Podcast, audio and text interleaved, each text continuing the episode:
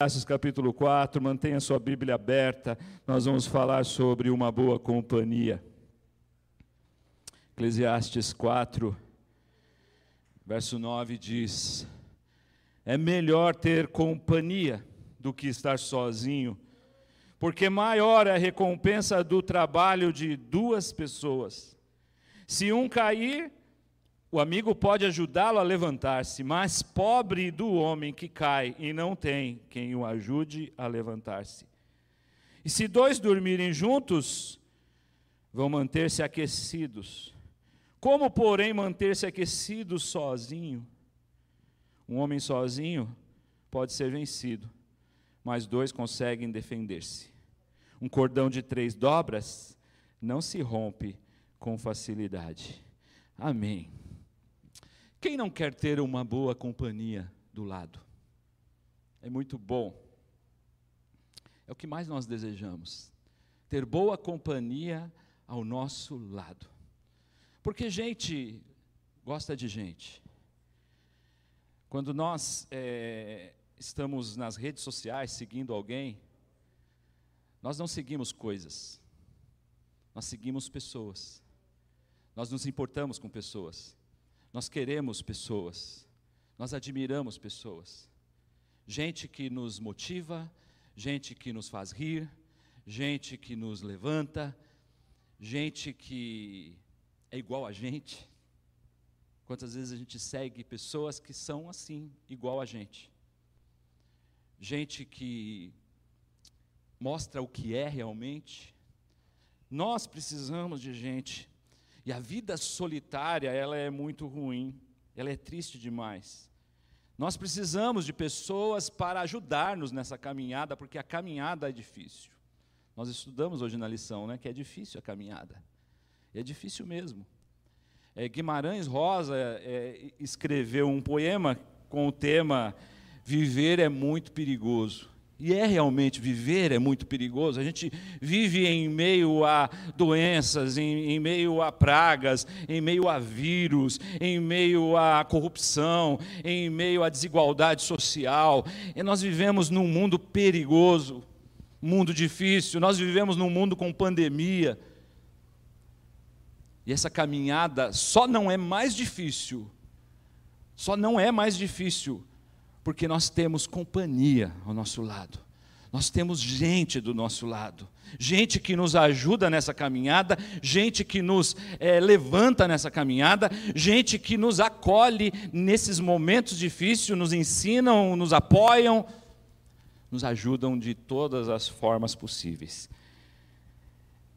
Mas antes de falar da boa companhia, eu preciso falar da má companhia abrir um parênteses aqui e falar da má companhia. É, porque, infelizmente, nem toda companhia é boa. Nem toda companhia é boa. Existem más companhias que nos ensinam a viver de uma vida de uma maneira destrutiva, de uma maneira errada. E quantos de nós já fomos afetados na nossa caminhada quando acompanhamos pessoas que não são boas companhias para nós. As, as, as más companhias, Deus ele tem uma preocupação em nós andarmos com más companhias, que Ele escreve, Ele fala vários textos na Bíblia, falando para a gente nos afastar do ímpio, nos afastar do homem mau, nos afastar do homem iracundo. É, ele, ele dá diversas orientações na palavra, na qual eu escolhi algumas aqui. Ó. Em 1 Coríntios 15, 33, ele diz assim: ó, não se deixe enganar, as más companhias corrompem os bons costumes. Você já mudou um bom costume? Por conta da companhia que você andou? Às vezes a gente tem um bom costume, a gente larga esse bom costume, porque a gente está sendo influenciado por uma companhia que não é boa. Quantos costumes bons a gente já deixou? E é isso que a Bíblia está dizendo: não se deixe enganar, as más companhias corrompem os bons costumes. Em Provérbios 13, 20, diz assim: ó, o companheiro do tolo acabará mal. aquele que acompanha o tolo, vai acabar mal. Não é só o tolo acabar mal, mas o companheiro do tolo, a companhia do tolo, vai acabar mal. Provérbios 22, 24. Não andes na companhia de quem facilmente se ira. Você conhece alguém pavio curto? Deus está falando, não anda com ele. Não anda com ele, você vai ficar igual. Às vezes nós somos pavios curtos mesmo, de vez em quando, né? Mas tem gente que é o tempo todo, não tem nem pavio mais. E aí nós temos que nos afastar de pessoas, porque isso não, nós vamos fazer, ficar igual a eles. Se afasta do fofoqueiro, se afasta do mentiroso, se afasta das más companhias. Provérbios 24, 1. Não tenha inveja dos ímpios, nem deseje a sua companhia. Infelizmente, pessoas estão seguindo artistas sociais, admirando o ímpio, admirando coisas ruins, estar na companhia deles, desejando estar na companhia. Deus está dizendo não. E o Salmo primeiro, versículo 1, que é bem conhecido nosso, como começa? Bem-aventurado aquele que não anda no conselho dos ímpios, nem se detém a caminho pecadores e dos escarnecedores. Esse microfone está falhando demais, né?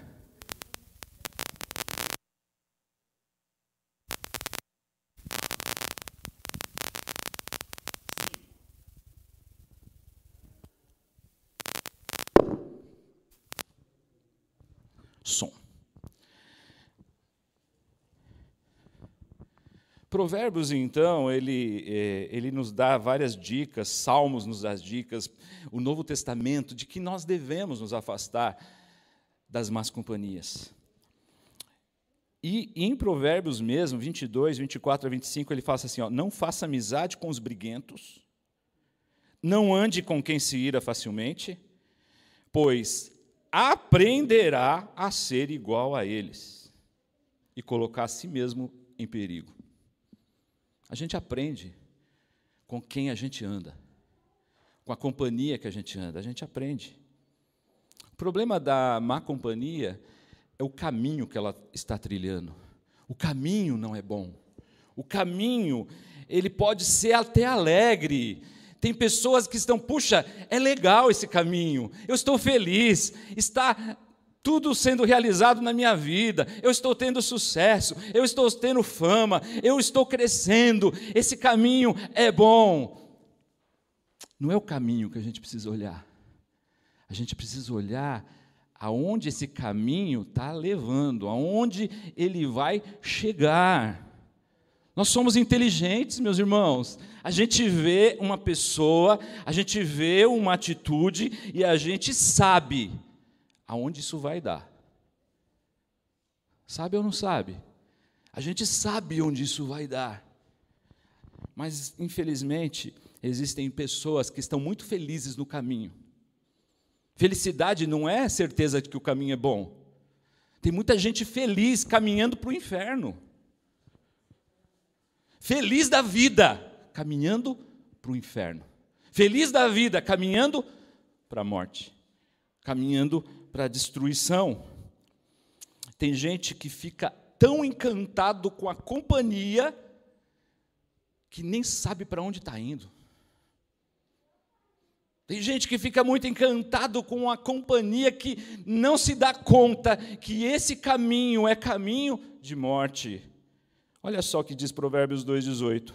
A mulher imoral caminha a passos largos em direção à morte. A mulher imoral caminha passo a passo para a morte. O que está dizendo então? Se afasta da mulher imoral. E do homem imoral também. O homem imoral caminha para a sepultura. E Provérbios ainda nos dá outra dica dizendo: há caminhos que ao homem parece direito, mas o fim deles, caminho de morte. Caminho de morte. A orientação é para nos afastarmos das más companhias. O problema é que a má companhia se disfarça de boa companhia. Esse é o problema. Você já certamente já conheceu pessoas mentirosas, pessoas que enganam, pessoas que enrolam, pessoas que têm a vida torta, mas são pessoas tão legais, conta piada, todo mundo ri.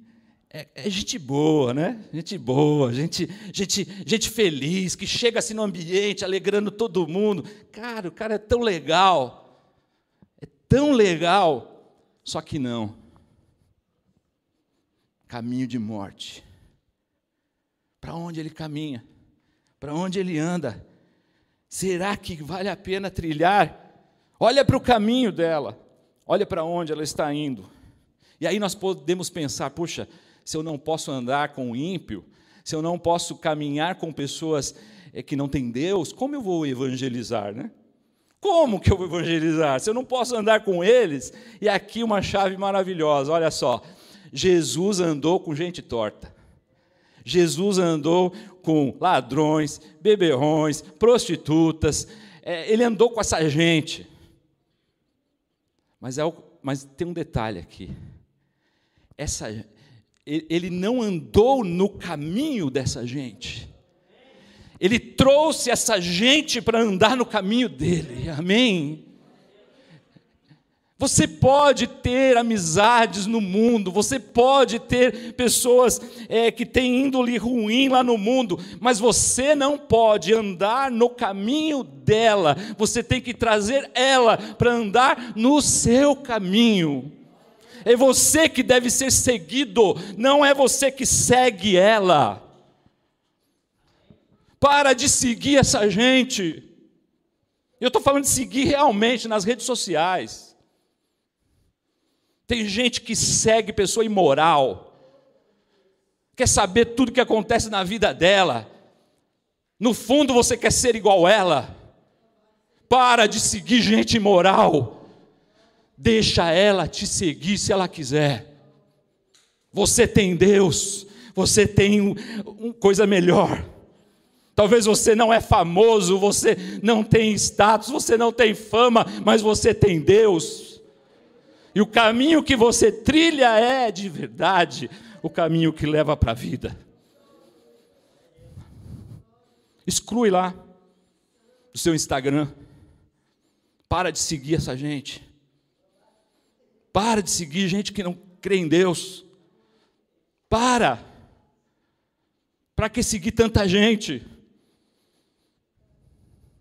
E tem um segredo nas redes sociais: quando você segue muita gente, aparece muita coisa, muita notícia, muita a sua timeline lá está cheia de coisas para você ver, porque o, o, o algoritmo do, das redes sociais entende que você gosta daquilo e ele vai te mostrar coisas que você gosta.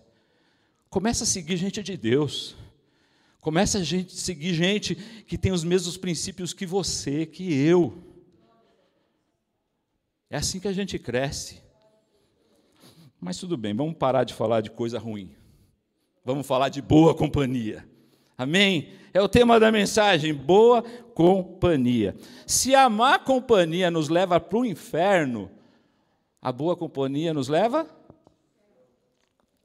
para onde? Para o céu. Graças a Deus. Mas o mais importante de tudo que nós devemos aprender aqui hoje não é a encontrar uma boa companhia, mas ser uma boa companhia. Será que eu sou uma boa companhia? Eu quero que você saia com essa pergunta, que essa pergunta fique cutucando a sua mente semana toda. Eu sou uma boa companhia? Eu estou levando a minha família para o céu? Eu estou levando os meus amigos para o céu? Eu estou levando as pessoas ao meu redor para o céu? Eu sou uma boa companhia? É uma pergunta boa para a gente sair daqui hoje pensando. Mas vamos juntos aprender aqui com Provérbios, com Eclesiastes, né, na verdade. Primeira coisa, verso 9: É melhor ter companhia do que estar sozinho, porque maior a recompensa do trabalho de duas pessoas. Deus nos fez seres sociáveis. Deus nos fez para conviver. Conviver é saber viver.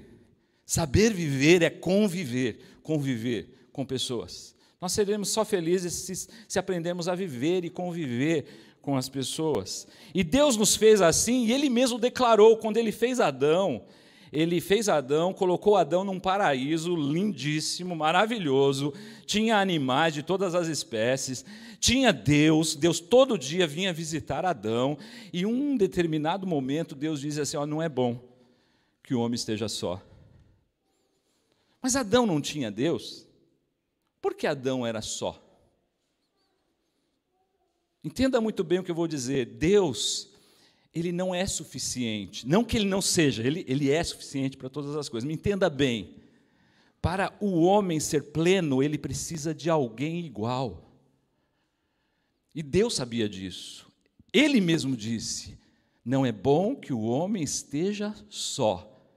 Vou fazer alguém que seja igual, que seja da mesma espécie e ele vai lá em Adão, tira uma costela e faz Eva, e ele diz: agora sim, essa é carne da minha carne, osso do meu osso. Agora sim, agora eu tenho alguém. Deus nos fez assim, nós precisamos de gente.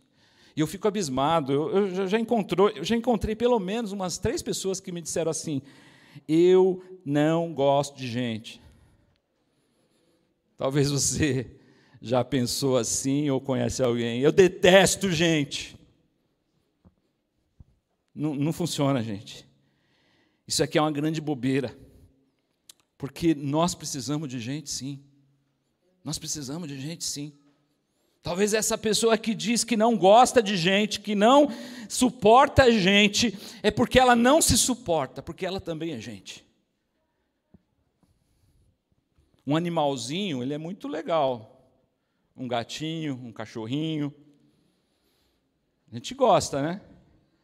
Mas não é suficiente. Não preenche. Ter um carro legal é muito bom, né?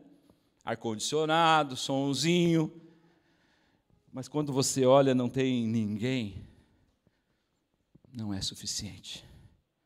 Uma casa é muito bom, né? Ter uma casa gostosa, agradável, um monte de quarto, uma mesa na sala, mas uma mesa vazia sem ninguém, quartos vazios sem ninguém, é muito triste.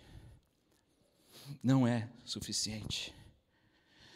Nós conquistamos, esse texto está dizendo que dois são mais fortes do que um.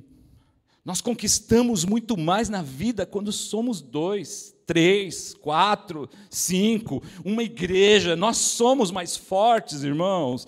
E nós, nos voltando aqui para a igreja, eu quero dizer que nós aqui da vila, ainda não entendemos a força que nós temos juntos, amém? Um canta, outro toca, um recepciona, o outro arruma. Cada um de nós tem dons, talentos, capacidades que, se forem utilizadas juntos, em boa companhia, vai fazer um, um estrondo no inferno, vai saquear vidas que estão perdidas, porque muitas vezes nós não entendemos isso, que unidos nós somos mais fortes. Imagine esse culto, eu aqui pregando para os bancos. Não dá. A banda cantando para os bancos. Na pandemia, no auge, acabamos fazendo isso, né? Mas temos as redes sociais porque a gente quer alcançar gente. Porque gente gosta de gente, gente gosta de fazer gente feliz. Quando a gente entende que existe uma sinergia poderosa quando nós trabalhamos juntos. Pode ver que uma pessoa solteira, ela tem menos despesas, só que ela conquista muito menos que quando ela casa e se junta com alguém e ela faz ali uma família dali vai surgindo grandes coisas, grandes conquistas, porque essa é a, é a, dinâmica da companhia, ela gera sinergia. E sabe o que é sinergia? É muito interessante a sinergia. Um exemplo para nós entendermos facilmente. Um cavalo, um cavalo, ele consegue puxar uma carroça com duas toneladas. Um cavalo ele consegue puxar uma carroça com duas toneladas.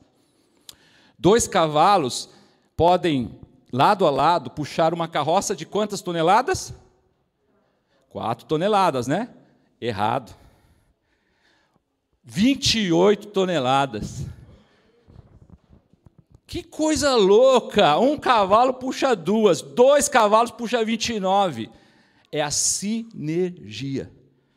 Uma lei da, da física. Acho que é da física, né? Da química não é, é da física. É essa sinergia que Deus nos dá quando eu me uno com a minha esposa, quando eu me uno com as minhas filhas, quando eu me uno com a igreja, quando eu me uno com as pessoas que estão ao meu redor, em busca de um objetivo, nós multiplicamos a nossa força. Nós multiplicamos a nossa força. Quando trabalhamos juntos em equipe, a nossa força se multiplica. Vale a pena estar juntos? Em boa companhia? Vale a pena. Número 2, verso 10. Se um cair, o amigo pode ajudá-lo a levantar-se. Mas pobre do homem que cai, não tem quem o ajude a levantar-se. Uma boa companhia é aquela que nos levanta. Mas não nos levanta apenas nos dando elogios, tapinha nas costas, falando coisas agradáveis para nós. Mas a boa companhia é aquela que às vezes fala a verdade, e a verdade dura. Porque às vezes nós precisamos de alguém para nos levantar.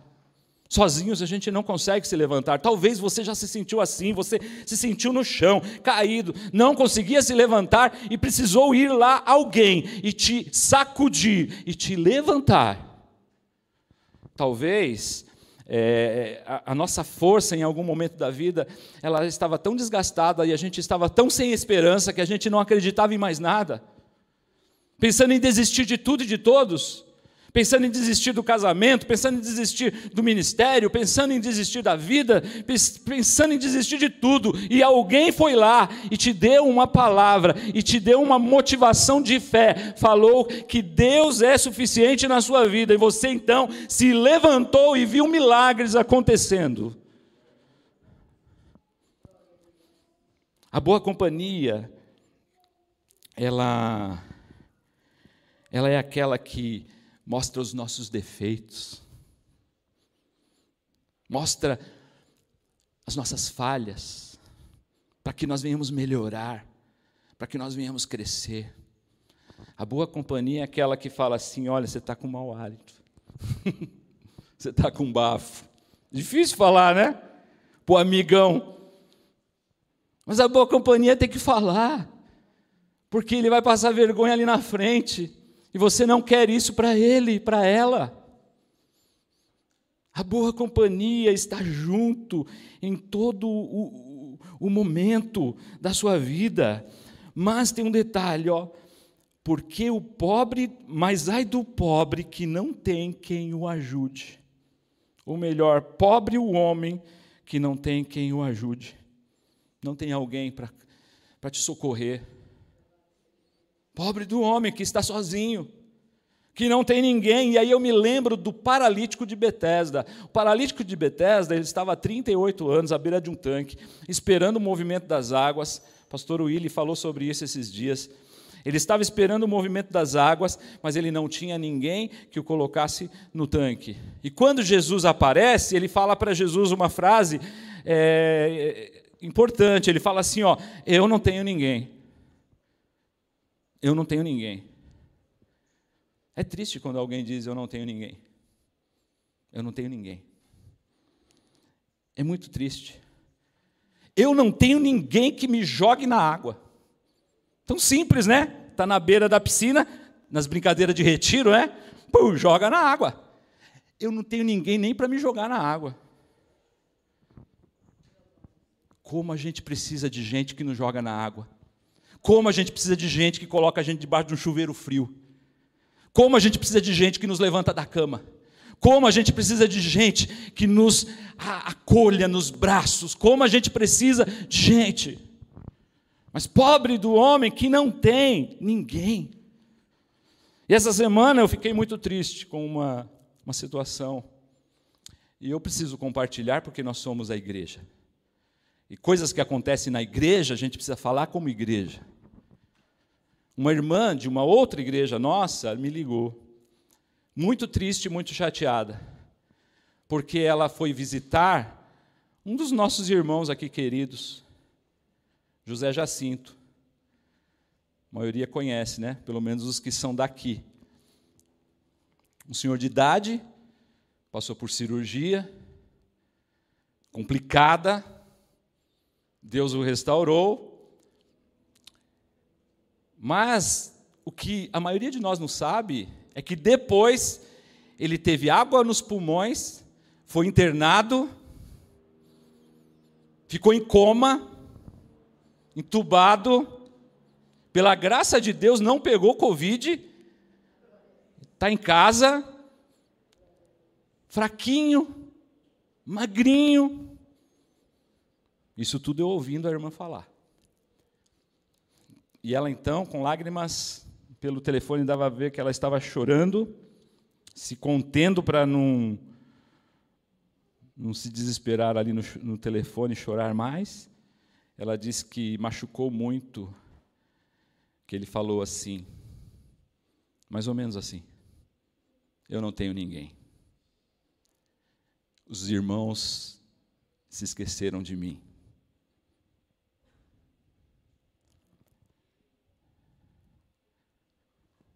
Será que nós somos uma boa companhia?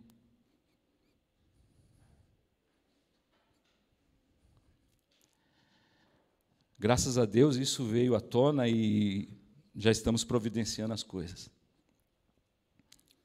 Mas não custa nada a gente ligar para aquela pessoa que se sente só, à beira do tanque, e diz: Eu não tenho ninguém que me jogue na água.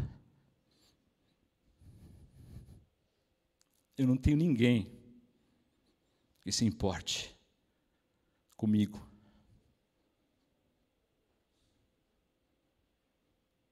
Talvez você está se sentindo mal, assim como eu. Mas a gente às vezes está correndo demais atrás das coisas, correndo demais, vendo a nossa timeline passando para ver a vida de gente que não tem nada a ver com a gente. Quando pessoas que passam pela nossa vida tão importantes e tão especiais estão se sentindo dessa maneira, eu não tenho ninguém. Se dois dormirem juntos, vão manter-se aquecidos. Não está falando só de casal, mas está falando de sermos aquecidos nos nossos corações, um com o outro. Juntos nós somos aquecidos, mas como manter-se aquecido sozinho? A solidão é terrível. A solidão é terrível. E uma das minhas orações é que eu não termine a minha vida sozinho porque nós podemos perder no decorrer da caminhada pessoas queridas, porque nós deixamos de ser boas companhias. Eu posso perder meu relacionamento com as minhas filhas por não ser uma boa companhia para elas.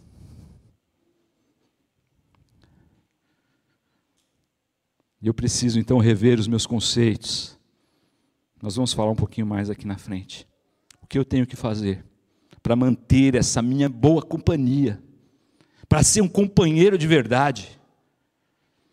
Chegar no final da minha vida rodeado de pessoas ao meu lado, pessoas que eu amo e pessoas que me amam. Isso é vida, irmãos. Isso é vida, isso que é viver. Não é sobreviver. Sobreviver a esse mundo. Não, é viver.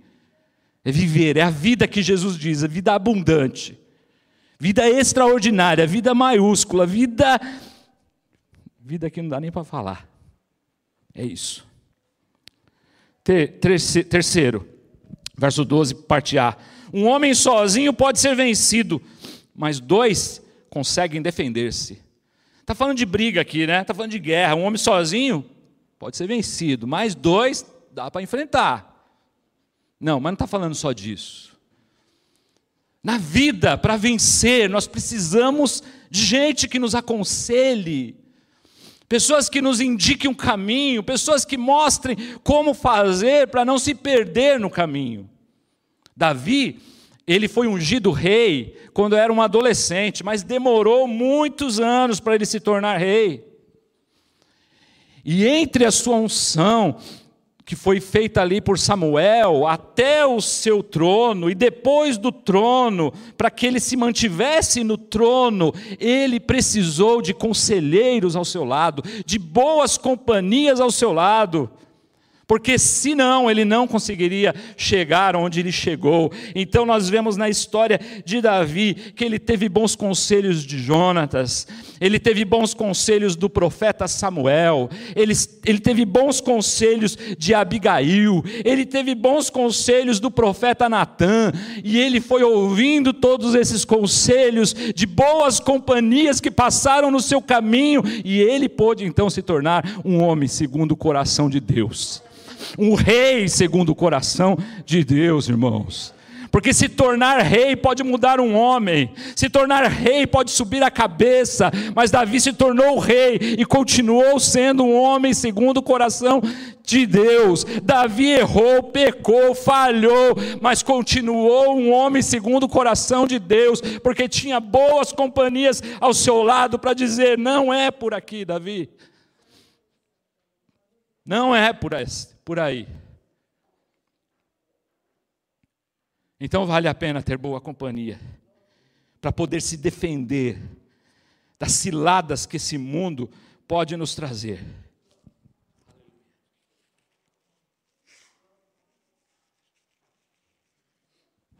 E por fim, um cordão de três dobras não se rompe com facilidade.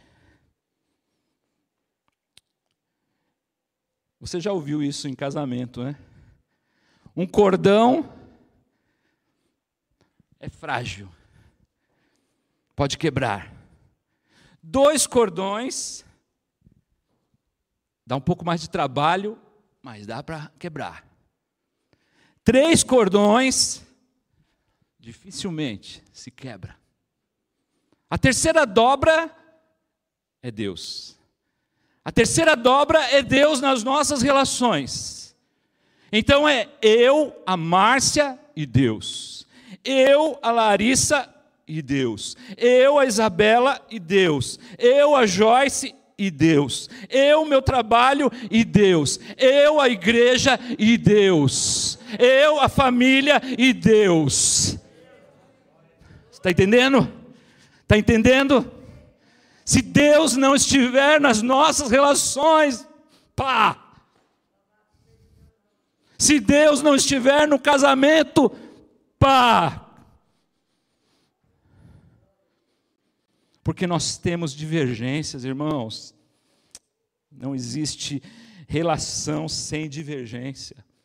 Eu e minha esposa temos divergências. Em algumas questões eu penso de um jeito, ela pensa de outro. Às vezes podemos então passar dias discutindo quem tem razão, eu tenho razão. Não, eu que tenho razão. Não, sou eu que tenho razão. Mas quando Deus é a terceira dobra dessa dessa comunhão, nós paramos e dizemos: vamos ver o que Deus tem a dizer sobre isso. E aí eu me eu cedo eu digo, não, não é o que eu penso, mas é o que Deus pensa. E ela diz o que, não, não é o que eu penso, mas o que Deus pensa. E a gente vai se fortalecendo, meus irmãos. Na igreja, você acha que não tem desavença? Claro que tem. Claro que tem pensamentos divergentes, claro que tem pessoas pensando de forma diferente. Tem, tem gente que gosta do Daniel pregando, tem gente que gosta do Gil pregando, tem gente que gosta do Willy pregando, tem gente que não vem na igreja quando um prega, tem gente que não vem na igreja quando um canta. Nós somos divergentes, mas se nós colocarmos Deus nessa relação, o que Deus pensa disso, eu vou mudar eu vou ser uma igreja mais forte, eu vou ter uma família mais forte, vou ter um casamento mais forte, vou ter uma empresa mais forte, vou ter uma vida mais forte, porque Deus precisa fazer parte dos nossos relacionamentos, da nossa vida. Deus fora disso, a gente se quebra. Mais uma vez, volto para Davi. Davi e Jonatas. Jonatas era o amigão de Davi. Jonatas era aquele companheirão de Davi, aquele amigo para morrer um pelo outro, dar vida um pelo outro. Mas um detalhe: Jonatas era filho do rei. Imagine, imagine, meu pai é rei, eu sou filho do rei. Meu pai morrendo, quem é rei? Eu. Jonatas é filho do rei o rei morre, quem se torna rei? Jonatas. Não, Jonatas. Se o Saul morre, quem torna rei é Jonatas. Pela lógica. Mas Deus falou: não, não é você, Jonatas. Jonatas, aguarda aí, mas não é você. É o Davi. Jonatas poderia então desejar matar Davi, né? Caramba, esse cara se atrapalhando no meu caminho eu vou ser rei. O que Jonatas faz? Se apega a Davi, como o melhor amigo de Davi. Jonatas defende Davi. E se tem uma pessoa crente na Bíblia, irmãos, é o Jonatas. Eu admiro o Jonatas. A gente nem fala dele quase, né? Mas o Jonatas é crente mesmo. O Jonatas fala assim: ó, Davi, você sabe da nossa amizade. Eu te respeito, Davi. Eu te honro, Davi. Eu sei que Deus quer que você seja rei, não eu. Mas também, Davi, eu honro meu pai. Meu pai é rei. Eu preciso honrar meu pai. Eu preciso honrar o rei. E Jonatas então está numa sinuca. Ele vai honrar Saul que quer matar Davi, ou ele vai honrar Davi que vai fugir de Saul até se tornar rei? Para resolver isso, Jonatas diz assim: Antes de ser leal a você, Davi, eu sou leal a Deus. Antes de ser leal a você, meu pai, Saul, eu sou leal a Deus. Portanto, eu abro mão de mim, eu abro mão do meu trono, eu abro mão da glória, eu abro mão de tudo que eu tenho, de tudo que eu sou, para fazer a vontade de Deus. Se o Senhor quer coroar Davi, seja Davi. Eis-me aqui, eu me coloco nas tuas mãos, eu me coloco nas tuas mãos, Senhor. Isso é muito legal, né? Isso é muito bom. Mas é difícil de fazer. Abrir mão dos meus desejos pessoais. Abrir mão dos, dos meus sonhos.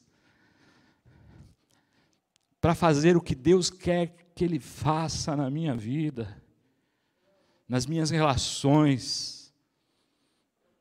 Deus muitas vezes quebra as nossas convicções mais certeiras que a gente tem para dizer: não é por aí. Uma coisa é certa: se Deus for a terceira dobra dos nossos relacionamentos, nós com certeza seremos uma ótima companhia para as pessoas que estão ao nosso lado. Eu quero ser uma boa companhia. Às vezes eu sou meio chato, tenho sangue italiano, você já sabe como é mas eu quero ser uma boa companhia. Aquela companhia que muitas vezes nem precisa falar nada. Você, você já viu aquela história do menino que queria encontrar-se com Deus? Um menino de 12 anos queria encontrar-se com Deus. E ele então falou para a mãe: Mãe, faz um lanchinho para mim que eu eu vou sair na rua aí, dar uma volta, procurar Deus. A mãe olhou para ele, colocou lá na mochila dele alguns pastéis e um guaraná. E o menino saiu pelas ruas ali da redondeza, e ele viu um velhinho sentado numa praça. E ele então sentou do lado do velhinho. E ele então olhou para o velhinho e o velhinho lhe deu um sorriso radiante. Ele ficou ali sentado e ele puxou da mochila o seu guaraná. E ele olhou para o velhinho e ofereceu o guaraná. E o velhinho lhe deu aquele sorriso radiante e aceitou. E aquele menino, então, para tirar um sorriso gostoso daquele velhinho, tirou seus pastéis da bolsa e ofereceu para o velhinho o pastel, e o velhinho deu um sorriso. E os dois passaram alguns momentos bebendo guaraná, comendo pastéis. O menino estava cansado e resolveu voltar para casa. O menino subiu no banco da praça para ficar na altura do velhinho e deu um abraço gostoso no velhinho, ao que o velhinho retribuiu o abraço e lhe deu aquele sorriso. O menino saiu contente para casa, pulando, radiante, entrou em casa feliz. E a mãe, o que, que aconteceu? Você está tão feliz? Ele, eu encontrei Deus. E olha que ele tem um sorriso maravilhoso. O velhinho foi para casa também, encontrou-se com o filho, também radiante, feliz da vida. E o filho, o que aconteceu, pai? Você está tão feliz? É que eu encontrei Deus. E olha que ele é bem mais novo do que eu pensava. Jesus disse que Deus estaria em nós, irmãos, e trabalharia através de nós, irmãos. A gente não precisa subir ao monte para encontrar Deus. Aliás, a gente fala que Deus está em nós, mas na verdade nós estamos nele, porque Ele está em todos os lugares e nós estamos nele, amém? Nele vivemos, nele existimos, nele nos movemos, Ele está em nós, amém? Eu preciso ser uma boa companhia, eu preciso levar Deus, mesmo que seja para comer pastel e guaraná numa praça e fazer o outro feliz e dizer: foi ótima essa companhia. Amém? Que Deus abençoe, vamos louvar.